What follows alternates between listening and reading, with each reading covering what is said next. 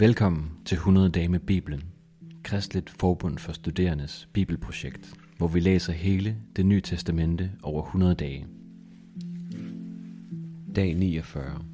Romerbrevet, kapitel 9-11 ved Lærke Søs. Gud har valgt at frelse alle mennesker ved at udvælge et folk, og i sidste ende et menneske fra det folk. Det er dybest set det, kapitel 9-11 i Romerbrevet handler om. Det handler om frelseshistorien, og det handler om, hvordan. Paulus bruger simpelthen tre kapitler på at forklare, hvordan Gud har valgt at frelse mennesker fra synd og død og ødelæggelse og ondskab. Og nøgleordet er udvælgelse. Hvad betyder det lige?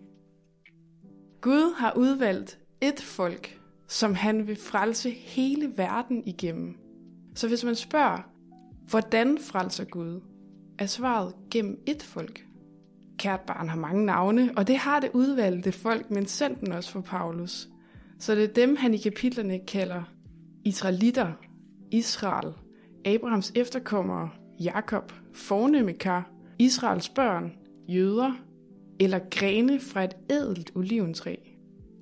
Puha, det er med at holde tungen lige i munden. Hvis man så spørger, hvem vil Gud frelse gennem det udvalgte folk? Så er svaret alle folk. Det betyder også jøderne, men ikke kun jøderne. Også alle andre folk i hele verden. Og det er så dem, Paulus kalder hedningerne. Det er også dig og mig. Velkommen i Klub Hedning. Hedningerne får ikke helt så mange navne som jøderne, men alligevel er der nu en lille håndfuld. Esau, kar til daglig brug, grækere, grene fra et vildt oliventræ. Det kan være, at jeg har overset et par stykker, det kan du jo selv gå på jagt efter. Men der er altså tale om et jødisk folk, som blev udvalgt til, at frelsen gennem dem skulle komme til alle mennesker. Det var ikke fordi, de var specielt dygtige til noget. Det var ikke sådan, at Gud havde haft 20 lande til jobsamtaler og gennem en selektionsproces havde udvalgt det bedst egnede folk. Nej, tværtimod var de faktisk bare super almindelige mennesker, der for det meste stolede meget mere på sig selv end på Gud. Så hvorfor udvalgte Gud lige til jødiske folk? Af kærlighed. Både til dem og til resten af verden. Fordi det var sådan, han valgte at frelse hele verden. Det betyder altså, at det jødiske folk rent historisk har en særlig stilling for Gud som hans paksfolk. I kapitel 9, vers 4 står der, at de har førstefødselsretten og herligheden og pagterne og loven og tempeltjenesten og løfterne. Alt det vi læser om i det gamle testamente.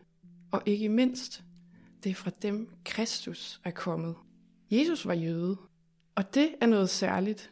Derfor er det dem, der kaldes de fornemme kar og grene for et ædelt oliventræ. Måske stussede du også over kapitel 9, vers 13, hvor Paulus citerer fra Gamle Testamente. Jeg elskede Jakob, men havde Esau. Det stussede jeg i hvert fald selv over. Men som med det meste andet i de her tre kapitler, så tror jeg, at man skal forstå det i lyset af udvælgelsen og frelseshistorien. Det handler ikke om frelse og fortabelse det her, men det handler om, at Jakob og Esau blev stamfædre til hver sit folk, hvor Jakobs efterkommere er det jødiske folk og dermed Guds særlige paksfolk, mens Esaus efterkommere bare, kan du sige, er et hedningefolk. Derfor har Gud en særlig kærlighed til Jakobs efterkommere, for det er gennem dem, han vil bringe frelsen. Men når det så kommer til spørgsmålet om frelse, så kommer det ikke an på, om man kødeligt er en del af Jakobs slægt, og dermed også kødeligt er en del af Abrahams slægt, for Abraham var jo Jakobs farfar. Og det er det, Paulus han er inde på, når han i kapitel 9, vers 6 skriver, det er ikke alle, som kommer fra Israel, der er Israel.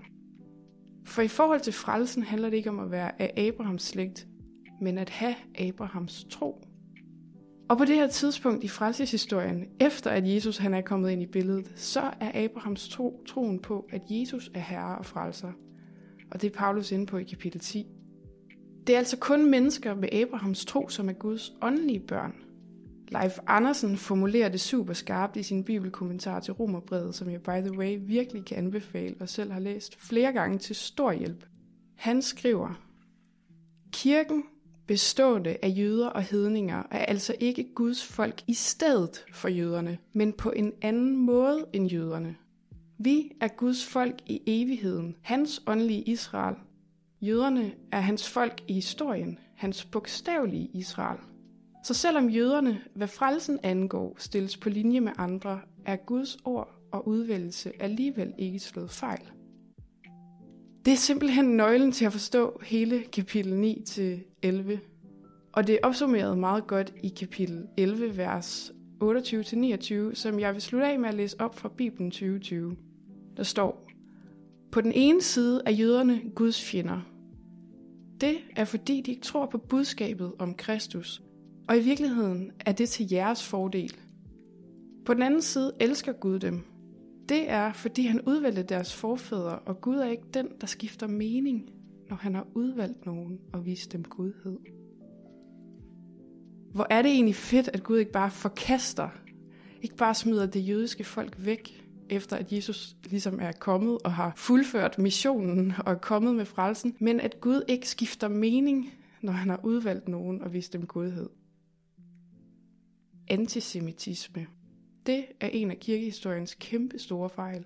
Men Paulus var i hvert fald ikke antisemit, og med ham i hånden kan vi bevare et højt syn på det jødiske folk, samtidig med, at vi ved, at både for jøder og hedninger er den eneste vej til frelse tro på Jesus Kristus som den messias, der er kommet fra og lovet til det jødiske folk.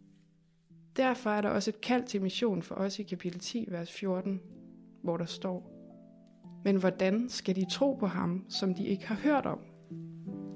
Lad os fortælle om ham, både for jøder og hedninger. Hvis du har lyst til at følge vores læseplan, eller har lyst til at støtte vores arbejde med at formidle Bibelen, så gå ind på kfs.dk-100-dage, eller følg linket i episodebeskrivelsen. Tak, fordi du lytter med.